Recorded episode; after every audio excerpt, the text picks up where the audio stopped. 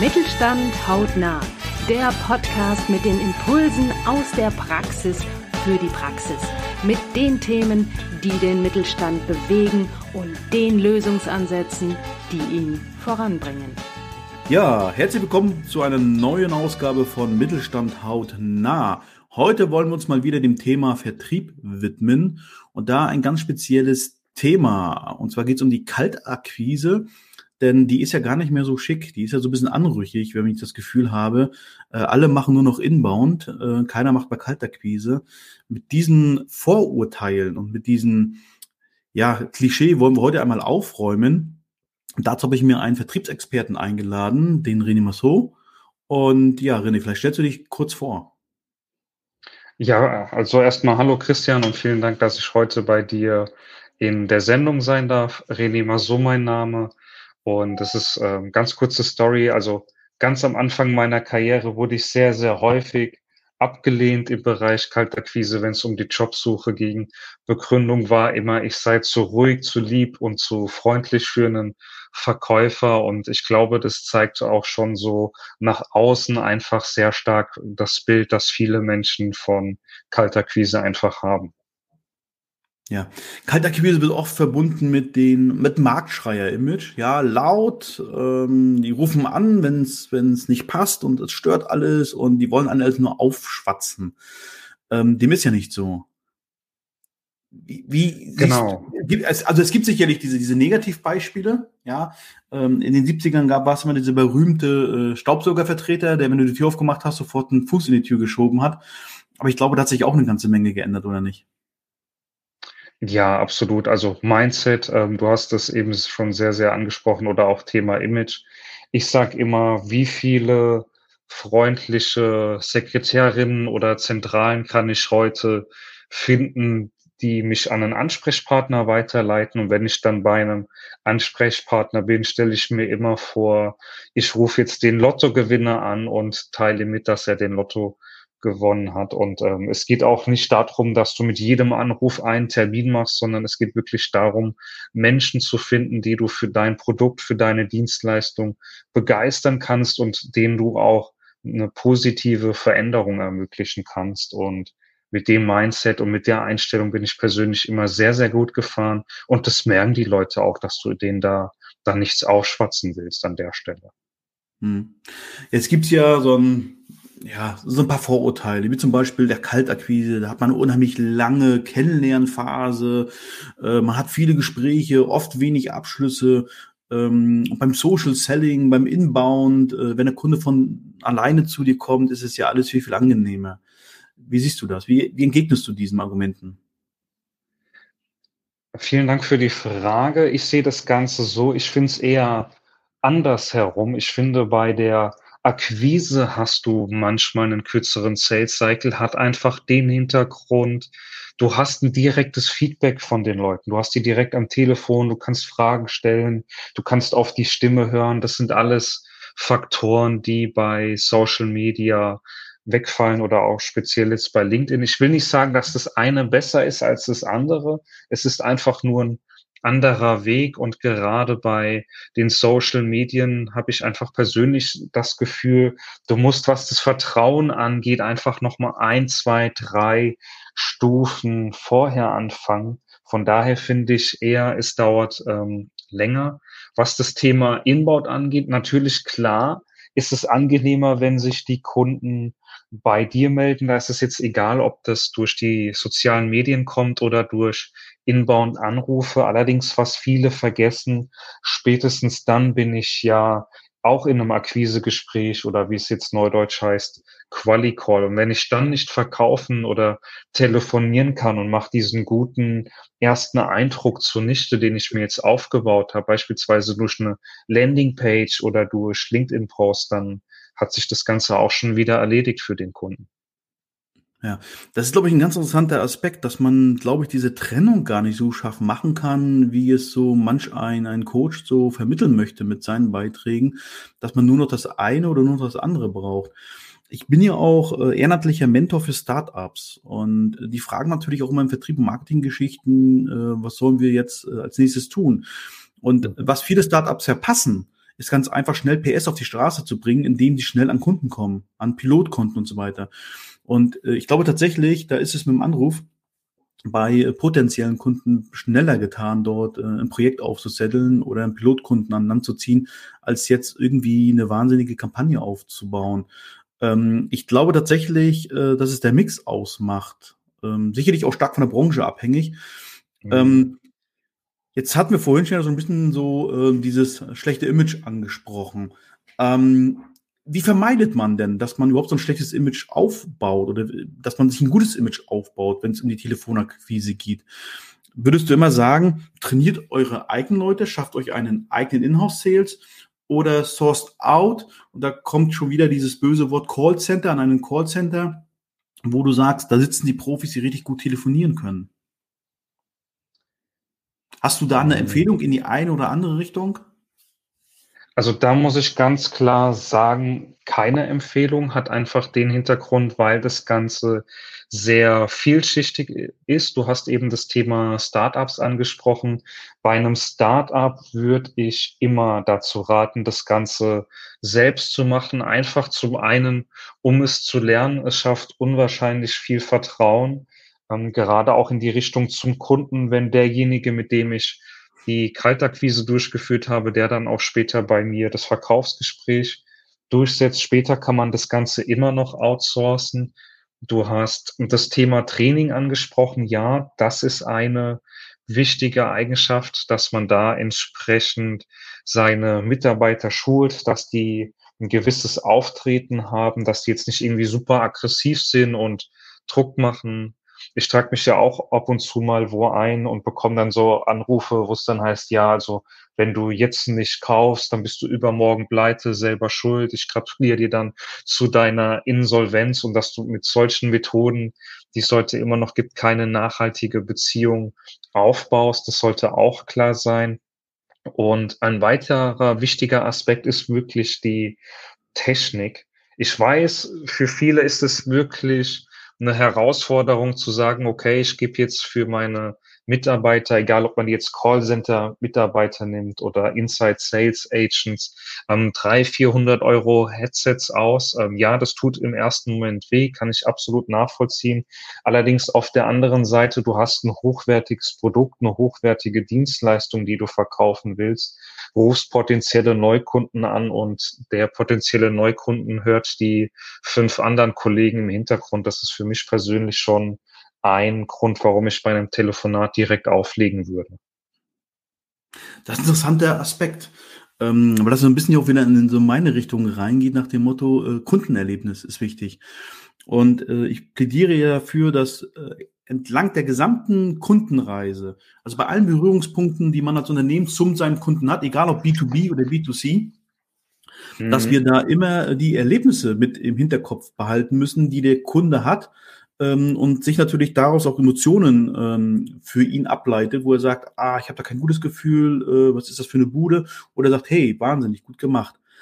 Ähm, aber lass uns nochmal zurückkommen zur Kaltakquise-Strategie mhm. oder zur Anrufstrategie. Würdest du sagen, äh, einfach loslegen, anrufen, Erfahrung sammeln oder sagst du, nein, komm, macht euch erstmal eine Strategie und wenn ja, wie würde die aussehen? Ähm, also Strategie ist natürlich immer besser. Persönlich bin ich ein Freund davon, dass man sich erstmal eine Liste macht und sich wirklich Gedanken macht, wen will ich anrufen, kann das Ganze passen, ich sag mal so 50 bis 60 Leute einfach mal am Anfang einfach nur zum Starten für die Erfahrung. Ich sag mal später dann, da brauchst du, wenn du auch mehrere Mitarbeiter hast, für jeden locker mal so drei bis 500 Kontakte. Und das ist jetzt noch mal ein anderes Thema. Aber um schnell zu starten, da wirklich einfach eine Liste machen und einfach loslegen.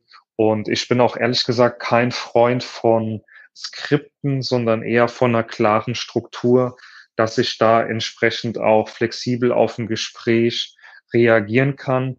Warum das Ganze? Ich glaube, das hat jeder von uns schon mal erlebt, der einen Mobilfunkvertrag abgeschlossen hat. Da wirst du nach zwei Wochen angerufen und du hast das Gefühl, da sitzt jetzt jemand am Telefon, der Chef hört mit und der muss jetzt seinen Text, den er da vor sich liegen hat, ähm, ja, einfach vorlesen, ablesen, egal ob das jetzt zum Gespräch passt.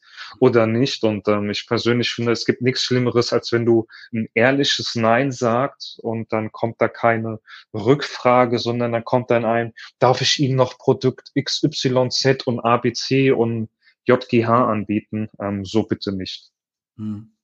Wenn du jetzt sagst, du bist kein Fan von, von Skripten, da würde ich ganz gerne mal genauer äh, einhaken. Mit, mit Skript ist tatsächlich ja, auch das kann man wohl sagen, da ist eigentlich genau vorgegeben, erst sagst du das, dann sagst du das, sagt der Kunde ja, dann machst du so weiter. Wenn der Kunde Nein sagt, dann sagst du diesen Satz und wenn der Kunde vielleicht sagt, sagst du diesen Satz. Ähm, du bist aber schon ein Fan, dass es in, eine Art Leitfaden gibt, wie man durchs Gespräch führt. Genau, das, genau. Das würde ich schon empfehlen.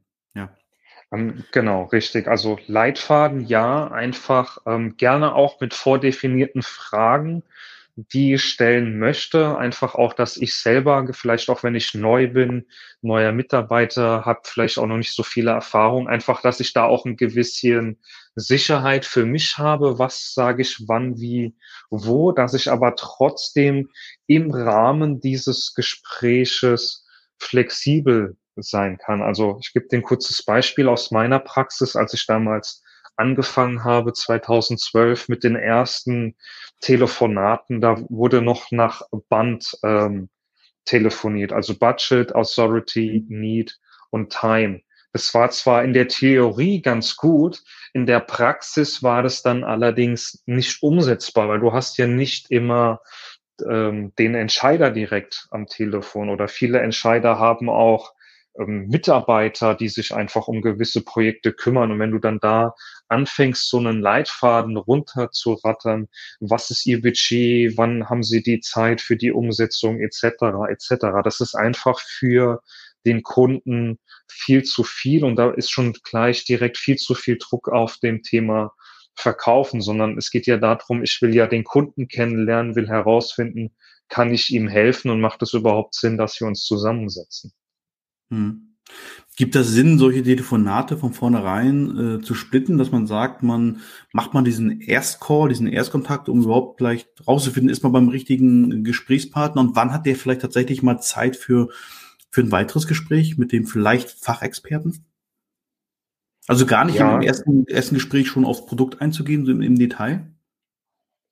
Ja, kann auf jeden Fall Sinn machen und gerade im IT- Bereich kann man das sehr, sehr gut umsetzen. Alles, was irgendwie mit Software ist oder auch mit ähm, generell mit größeren Projekten, ähm, einfach nur mal den Kunden kennenlernen und ich sag mal, egal was du jetzt für ein Produkt oder für eine Dienstleistung hast. Wenn ein Kunde sagt, ja, ich habe da zwar was, aber mein Vertrag läuft in einem halben Jahr aus und ich bin sowieso gerade am gucken, dann dann brauche ich doch nicht weiter da irgendwie mhm. diskutieren und gleich versuchen, das ganze Ding zu verkaufen, sondern wie du sagst, dann mache ich den Termin und gehe dann gerne auch in Erstgespräch, vielleicht auch direkt mit einem technischen Kollegen, wenn es an der Stelle Sinn macht. Absolut. Mhm. Wie viel Zeit würdest du sagen, soll man in die Vorbereitung von den, von den Gesprächen geben? Äh, die Frage so, vielleicht der Hintergrund zu der Frage, ich liebe es ganz oft, ich werde angerufen man möchte mir etwas verkaufen und dann fragt man mich erst einmal, was machst du eigentlich? Ja, äh, ähm, wo ich sage, okay, du willst mir ein Produkt verkaufen, aber du weißt gar nicht, äh, ob ich zu dir passe, weil du gar nicht dich mit mir beschäftigt hast. Mhm. Ist auch eine sehr, sehr gute Frage. Also das sollte auf jeden Fall passen. Und Vorbereitung, ich finde, man kann sich da im Vorfeld mehr Zeit lassen, gerne auch mal ein, zwei Tage die Woche gar nicht telefonieren, dafür eine gründliche Recherche machen, gucken, passt es überhaupt, damit solche Fälle, wie du es eben beschrieben hast, von vornherein vermieden werden können und dann wirklich Blocker machen, wo fest telefoniert wird und das Ganze dann auch entsprechend durchziehen, weil es gibt auch für einen selbst nichts Schlimmeres, als ich mache jetzt einen Anruf, und mache dann da erstmal wieder fünf bis zehn Minuten Vorbereitung, bis ich den nächsten Call mache. Da habe ich keine Schlagzahl am Ende. Ich bin unzufrieden, mein Teamleiter, mein Vertriebsleiter ist unzufrieden und die Kunden am Ende des Tages sind auch zu, unzufrieden, einfach weil sich jedes Gespräch wie das erste anfühlt und anhört. Mhm. Ja, also sagst du schon genügend äh, ähm, Zeitpläne für die Vorbereitung und im Grunde lieber nur acht Anrufe statt zehn machen, aber diese acht besser vorbereiteten, zwei kannst du vielleicht schon ausschließen. Also Qualität mhm. vor Quantität. Richtig. Richtig. Und ähm, weil du das ansprichst, das wird ja heute auch noch von vielen gepredigt, auch von dem einen oder anderen großen Vertriebstrainer. Da heißt dann immer, ja, meine Agents machen 100 Calls am Tag. Ähm, da ist mhm. dann erst schon mal die Frage, was sind denn jetzt 100 Calls? Sind es wirklich Gespräche? Ähm, dann können es schon mal keine allzu langen Gespräche sein oder sind es wirklich Wahlversuche? Und gerade bei allem, was mit Wahlversuchen ist, so einer festen Anzahl. Ich habe es ja jahrelang selber gemacht. Ich weiß ja, wie es ist. Du bist irgendwann nach dem 60., 70. Wahlversuch bist du einfach platt und mit der Zeit hast du auch einfach deine Lieblingsnummern, die du dann gerne wählst, gerade so zum Nachmittag hin, weil du weißt, das ist vielleicht die Faxnummer, die ist falsch im CRM-System mhm. eingespeichert mhm. oder die Firma gibt's schon gar nicht mehr, aber der Telefonanschluss ist noch aktiv und dann sitzt du halt beim nächsten Meeting und sagst, hier, ich habe meine 100 Calls, aber leider ist ab 15.30 keiner mehr drangegangen. Liegt ja nicht an mir. Ich würde ja mhm. telefonieren, wenn die Leute dran gehen. Ja, das ist ein sehr interessanter Aspekt. Das hatte ich noch gar nicht so im, im, im Kopf, dass man auch auf sowas achten muss, gerade wenn man so die das an, äh, rausgibt an Callcenter, zu sagen, okay, wofür muss ich letztendlich, für welche Dienstleistung muss ich tatsächlich Geld bezahlen? Ähm, was kann da eigentlich alles so ein bisschen an, an Hindernissen auftauchen? Ja, also interessante ähm, mhm. Aspekt. Jetzt habe ich natürlich noch eine Frage dazu. Wenn mhm. man hingeht und sagt, ich rufe jetzt an, Jetzt sitze ich da, höre gerade den Podcast, sagt, super, probiere ich jetzt mal aus. Ich mache jetzt nicht nur mehr Inbound, ich mache jetzt auch tatsächlich mal so die ersten Schritte der Kaltakquise. Wen rufe ich dann an? Wo, wo komme ich denn an die, an die Leute ran, die ich anrufen kann? Wo finde ich meine Kunden? Wo finde ich die Telefonnummern? Sehr, sehr gute Frage auch wieder. Also äh, ganz klassisch, ähm, da muss ich ein bisschen leise jetzt sagen, weil es auch mittlerweile ein bisschen verpönt ist. Auch das ganze DSGVO Thema. Es gibt einige Anbieter, da kannst du kalte Adressen einkaufen anhand, ich sag mal, Zielgruppe, Unternehmensgröße. Es gibt zum Beispiel auch Anbieter, da gehst du hin und sagst, hier, das sind aktuell meine Top 10, 15 Bestandskunden. Das sind Unternehmen mit einer gewissen Größe, mit einer gewissen ähm, strukturellen Aufbau. Ich hätte gern den und den Abteilungsleiter gesprochen. Such mir doch mal in der Dachregion Unternehmen, die so ähnlich sein könnten oder halt wirklich ganz klassisch manuell über das ein oder andere soziale Netzwerk. Da gibt's ja auch schöne Tools für wirklich hinsetzen und manuell die Unternehmen und die Ansprechpartner raussuchen. Hm. Also du sagst, äh, klassischer Adressenverkauf oder Ankauf in dem Fall bei seriösen Anbietern, mir fallen da zwei, drei Firmen ein, die ich so als seriös einstufen würde ähm, ist im Grunde kein Problem. Was ist DSGVO angesprochen? Da sind wir so ein bisschen beim rechtlichen Rahmen. Da betone ich jetzt natürlich nochmal, wir sind beides keine Juristen. Wir geben keine. Rechtsberatung, genau. weil wir es auch gar nicht dürfen. Ähm, aber vielleicht können wir so ein bisschen aus deiner Sicht mit so einem, ja, so ein, auch so ein, so ein Mythos äh, äh, mal aufräumen. Da ist es ja immer, ja, man darf ja gar keine Code Calls machen. Ist ja verboten, man darf ja keine Leute anrufen ist im Endkundenbereich, also B2C gesprochen, richtig. Mhm. Und im B2B-Bereich gibt es die Ausnahme, wenn davon auszugehen ist, dass ein Interesse bestehen könnte. Frag mich jetzt bitte nicht nach der genauen Rechtsdefinition. Du hast es eben schon schön gesagt, wir sind keine Juristen. Allerdings da gibt es ein kleines Hintertürchen. Also wenn es natürlich äh, branchenspezifisch passt. Du solltest jetzt nicht als Autowerkstatt einen Zahnarzt kalt anrufen und solltest sagen, hey, lieber Zahnarzt, du verdienst doch bestimmt viel Geld, du hast doch ein bestimmt ein dickes Auto, komm doch mal zu mir in die Werkstatt, ich mache alles besser als deine jetzige. Sowas solltest du natürlich nicht machen. Ja, also vielleicht nochmal ganz klar zu sagen, wir haben hier über alles äh, im B2B-Bereich gesprochen und nicht über B2C. Ganz klar, im B2C äh, Finger weg äh, äh, von Endkunden anrufen, es sei denn, ihr habt es irgendwo schriftlich äh, eine Bestätigung, dass der zugestimmt hat, dass er angerufen werden möchte. Äh, macht man ja im B2C ganz gerne mit irgendwelchen Häkchen bei Online-Bestellungen oder dergleichen. Aber im B2B-Bereich ist es möglich, aber auch da muss man sich im Zweifelsfall mal nicht nur rechtlich, sondern auch einen, von einem Profi beraten lassen. Also was ich heute mitnehme aus dem Gespräch ist, äh, Kaltakquise lebt. Kaltakquise ist ein sinnvolles Instrument im Vertrieb. Mhm. Und es lohnt sich auf jeden Fall, sich mit dem Thema auseinanderzusetzen. Im Zweifelsfall auch vielleicht mal seine Leute zu trainieren oder sich auf jeden Fall mit dem Thema beraten zu lassen. Ähm, das könnte man ja unter anderem auch bei dir. Richtig. Richtig, genau. Wobei ich jetzt hier nicht groß pitchen will. Du weißt, wie das ist. Ähm, da gibt es ja auch spezielle Aussagen, die man da tätigen kann, um entsprechend zu pitchen. Wer will, soll einfach auf mein LinkedIn-Profil schauen. Ja, wunderbar. also, gar nicht sagen. Wir neigen uns dem Ende. Ähm, vielen Dank, René, dass du da warst. Für alle, die es jetzt noch ein bisschen genauer wissen wollen, äh, den empfehle ich einfach mal den persönlichen Austausch mit dem René. Seine Kontaktdaten sind in den Shownotes zu dieser Ausgabe. Vielen Dank, René, dass du mein Gast warst. Und vielen Dank an alle, die zugehört haben. Bis demnächst, wenn es wieder heißt, Mittelstand hautnah. Weitere Impulse gefällig? Sehr gerne. Klicken Sie in weitere Folgen mit aktuellen Themen, die auch Sie betreffen. Eben Mittelstand hautnah.